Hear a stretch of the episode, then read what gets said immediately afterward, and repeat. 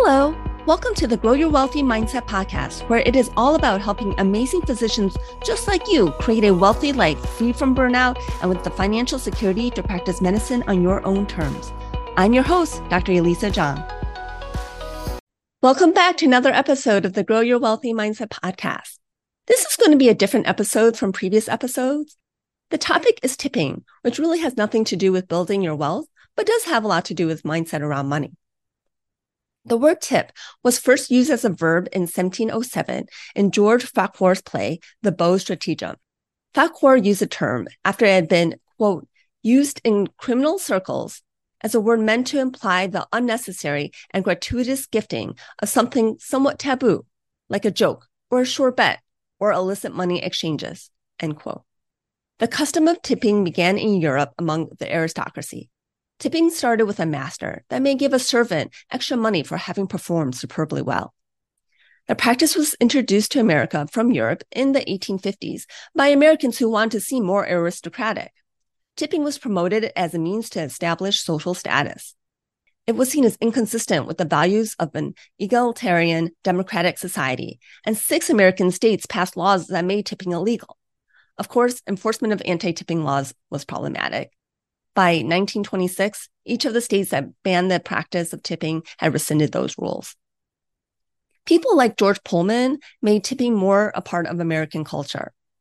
George Pullman founded the Pullman Company in 1859 and started operating luxury sleeping cars on the country's growing network of railways. In 1868, Pullman began hiring Black men, most of them former slaves, to serve as porters. He paid them poorly, but encouraged wealthy passengers of those luxury sleeping cars to leave the porters tips. The introduction of prohibition in the United States in 1919 had an enormous impact on hotels and restaurants, who lost revenue of selling alcoholic beverages. The resulting financial pressure caused proprietors to welcome tips as a way of supplementing employee wages. Previously, the occupation of a waiter or server was fairly well paid prior to when tipping became more of the norm. In 1938, President Roosevelt signed the Fair Labor Standards Act, which established the first minimum wage, which back then was 25 cents per hour.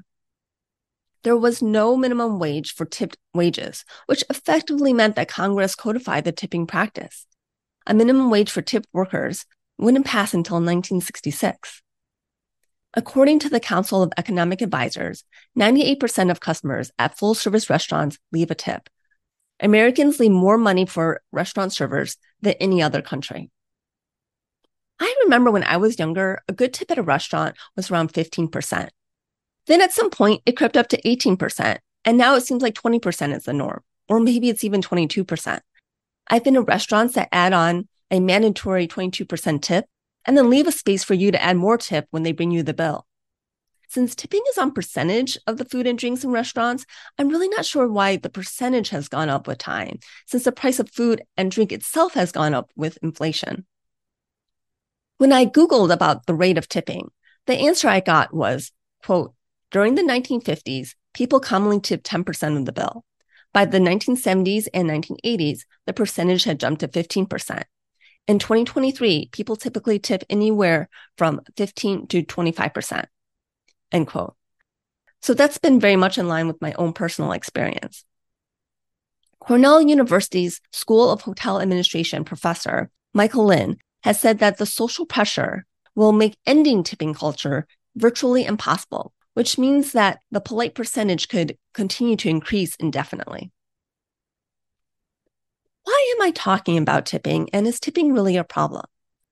The idea for an episode about tipping came as I was preparing the episode on being frugal versus being cheap. In that episode, I offered that it was cheap to spend less at the detriment of someone else, like leaving a low or no tip for otherwise good service.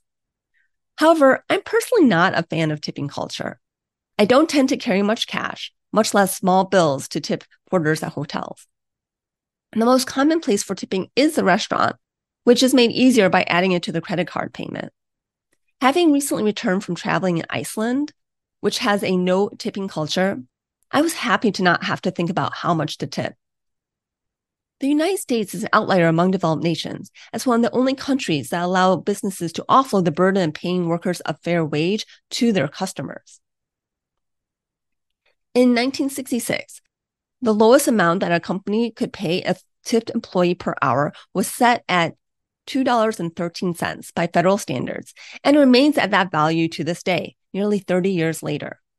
43 states maintain different minimum wages for tipped and non tipped employees. In my home state of Ohio, as of January 1st of 2023, Ohio's minimum wage is $10.10 per hour for non tipped employees. Under Ohio law, for tipped employees, the minimum wage is one half of the state's minimum wage, or currently $5.05 per hour plus tips. Tipping contributes to inequality in the workplace. It can cause large compensation discrepancies between the front end and the back end of restaurants. On a busy Saturday night, the wait staff may be celebrating their high earnings through tips, while the kitchen staff, who also worked hard all night, don't share in the increased wages from tips. There have been some changes to attempt to remedy this situation. A 2018 amendment to the Federal Fair Labor Standards Act legalized unlocked tip pooling, allowing gratuities to be split between front and back of house workers in most states, as long as the entire staff is paid a full minimum wage. This gives the opportunity of equalizing earnings between the front and back of the house without eliminating tipping. However, unlocked pooling remains illegal under New York state law, even after the national statutory change, as well as in a few other states. There are also some other problems that can come with this, which I'll discuss later. Tipping reflects and amplifies racial inequity. Median hourly tips are less for minority workers compared to white workers. There was a study that looked at median hourly tips from 2010 to 2016. And for white workers, they earned $7.06 per hour compared to $6.08 an hour for Latinx workers, $5.57 for Black workers, and $4.77 for Asian workers. One straightforward explanation for why white servers earn higher tips than servers of color is that they are disproportionately employed at fine dining restaurants. A 2015 study by ROC United analyzed US Census current population surveys, examining 133 fine dining restaurants. They found that white people make up 55% of all restaurant servers, but comprise 78% of the total number of servers in fine dining restaurants fine dining servers are much more likely to be men. While women make up 52% of restaurant workers as a whole, they represent only 43% of fine dining front of house workers, leading to gender discrepancies between servers. Workers in casual dining restaurants have to work nine times harder than those in fine dining to reach the standard minimum wage, turning four tables per hour versus 0.2 tables. Servers themselves also have racial bias. Quote, there is a good amount of evidence that indicates that some servers do stereotype, end quote, states Zachary Brewster, a sociology professor at Wayne State University and the author of multiple studies on racial profiling in restaurants. Due to the perceived anticipation of lower tips from Black customers, servers may avoid waiting on Black customers or provide them with less or slower service. In one 2012 study, Brewster studied 200 servers from a bar and grill type style restaurant. He asked the servers about their perceptions of Black diners and whether they seen discriminatory behavior by other employees. Most respondents admitted to providing different levels of service based on diners' race and witnessing another server do so, at least, quote, sometimes, end quote.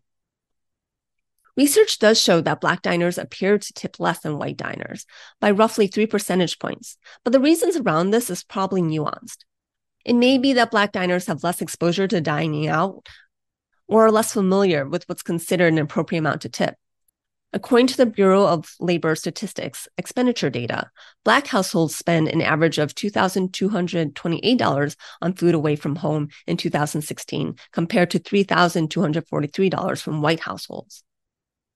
It's also unclear about how much of that money is spent at fast food type restaurants where tipping is less normal versus casual restaurants or fine dining restaurants where tipping is more the norm.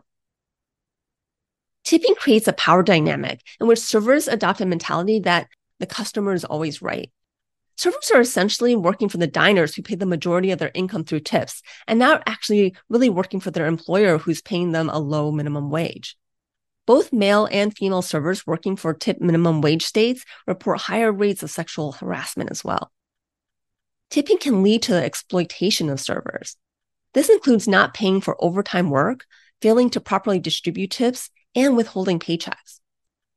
While tip pooling can promote equity by allowing distribution of tips to back end workers, it can also lead to restaurant owners keeping a portion of that tip revenue, which also further exploits servers.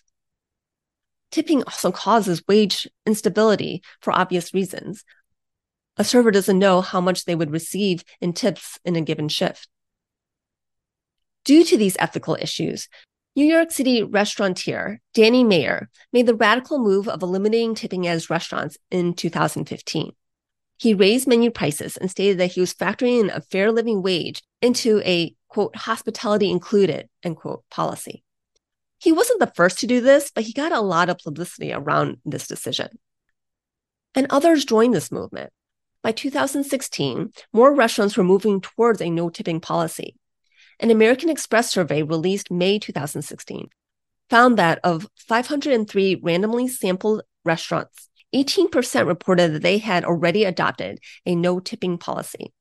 29% said they planned to do the same, and 17% said that they would consider implementing no tipping if others did. Unfortunately, the no tipping movement and many restaurants have returned to gratuity by 2018. In 2000, after the start of the COVID pandemic, Danny Meyer ended his no tipping policy at his restaurants. In an interview, he said that he still believed that tipping contributes to an inequitable pay, wage instability, and other problems, and that he was collaborating with the national One Fair Wage campaign to eliminate it. But during the pandemic, as restaurants were rehiring, since about 95% of that staff had been laid off in March 2020, he said that he was unwilling to deny any extra compensation that might be available to employees in this time of economic crisis. Quote, we don't know how often people will be eating out. We don't know what they are going to be willing to pay. We do know that guests want to tip generously right now. End quote. Another restaurateur in New York, Mike Fadem, opened Brunswick Pizzeria as a service inclusive establishment in Brooklyn, New York in October 2016. He had the challenge of determining the quote, right, end quote, price of pizza, one that factored in gratuity, but also didn't cause guests to not buy pizza because of the higher prices. Unfortunately, the issue is really the guest perception of value. Mike Fadem said, quote, in Brooklyn, especially, I don't believe it's possible to charge the correct price to make tip free work. End quote. He said, quote, people are happy to pay $25 for a pizza if it's $20 plus tip. But if the menu reads $25 for a pizza, you're looked at as ripping people off, even if it's the right price for the cost of getting the food to the table. End quote. What he did was he kept the cost of pizza comparable and adjusted the pricing of the wine. However, the restaurant was still unprofitable in 2019, and so he abandoned being gratuity free. In December 2020, a new law was passed that Governor Andrew Cuomo's office described as, quote, the end of the sub minimum wage, end quote. The decision was announced to be based on the findings of the State Department of Labor that tipping is disproportionately harmful to the lowest paid workers in the state women, minorities, and immigrants. Although the law applies to nail salon workers, dog groomers, and many others, restaurant workers, which are the largest group of tipped employees in New York State, are exempt. I'm not sure what it would take to decrease the tipping culture in the United States. I feel like it's becoming even more present since the pandemic, rather than less. There seem to be tip jars appearing in places where there weren't tip jars in the past. And there are display screens for payments asking to leave a tip sometimes with rather large percentages as the different default options. Tipping can be an emotional decision. Some people tip regularly for all kinds of services. Some people rarely tip. And some people feel guilty about leaving a low tip, not knowing what appropriate tip would actually be. I know that I went whitewater rafting several years ago, and I just didn't even think about having a bunch of extra cash in order to tip my guide. So in the end, we gave what we had, but it was far less than 20% of the cost of the rafting trip, which the rafting trip itself was actually quite expensive. So I'm not even sure if it is appropriate to tip 20% of the full rafting trip or 15% or 10%.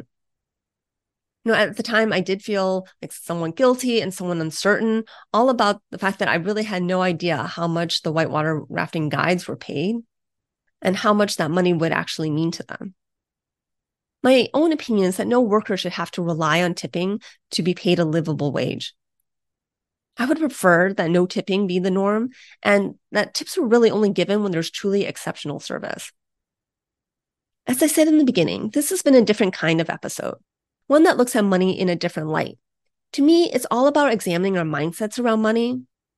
Let me know if you enjoy this episode. You can email me at growyourwealthymindset at gmail.com. Thanks so much for listening all the way to the end. If you made it this far, I would love if you could take the time to leave a five star review for the Grow Your Wealthy Mindset podcast. And tune in next week for another episode of the Grow Your Wealthy Mindset podcast. If you enjoyed this episode, I would love it if you could share it with your friends and colleagues. And now for the disclaimer I am not a certified financial planner, accountant, or attorney, and nothing I say should be construed as professional investment, tax, or legal advice. This show is primarily for your education and entertainment. I am a physician, but I'm probably not your physician. So if you need any medical advice, please contact your own physician. Thank you.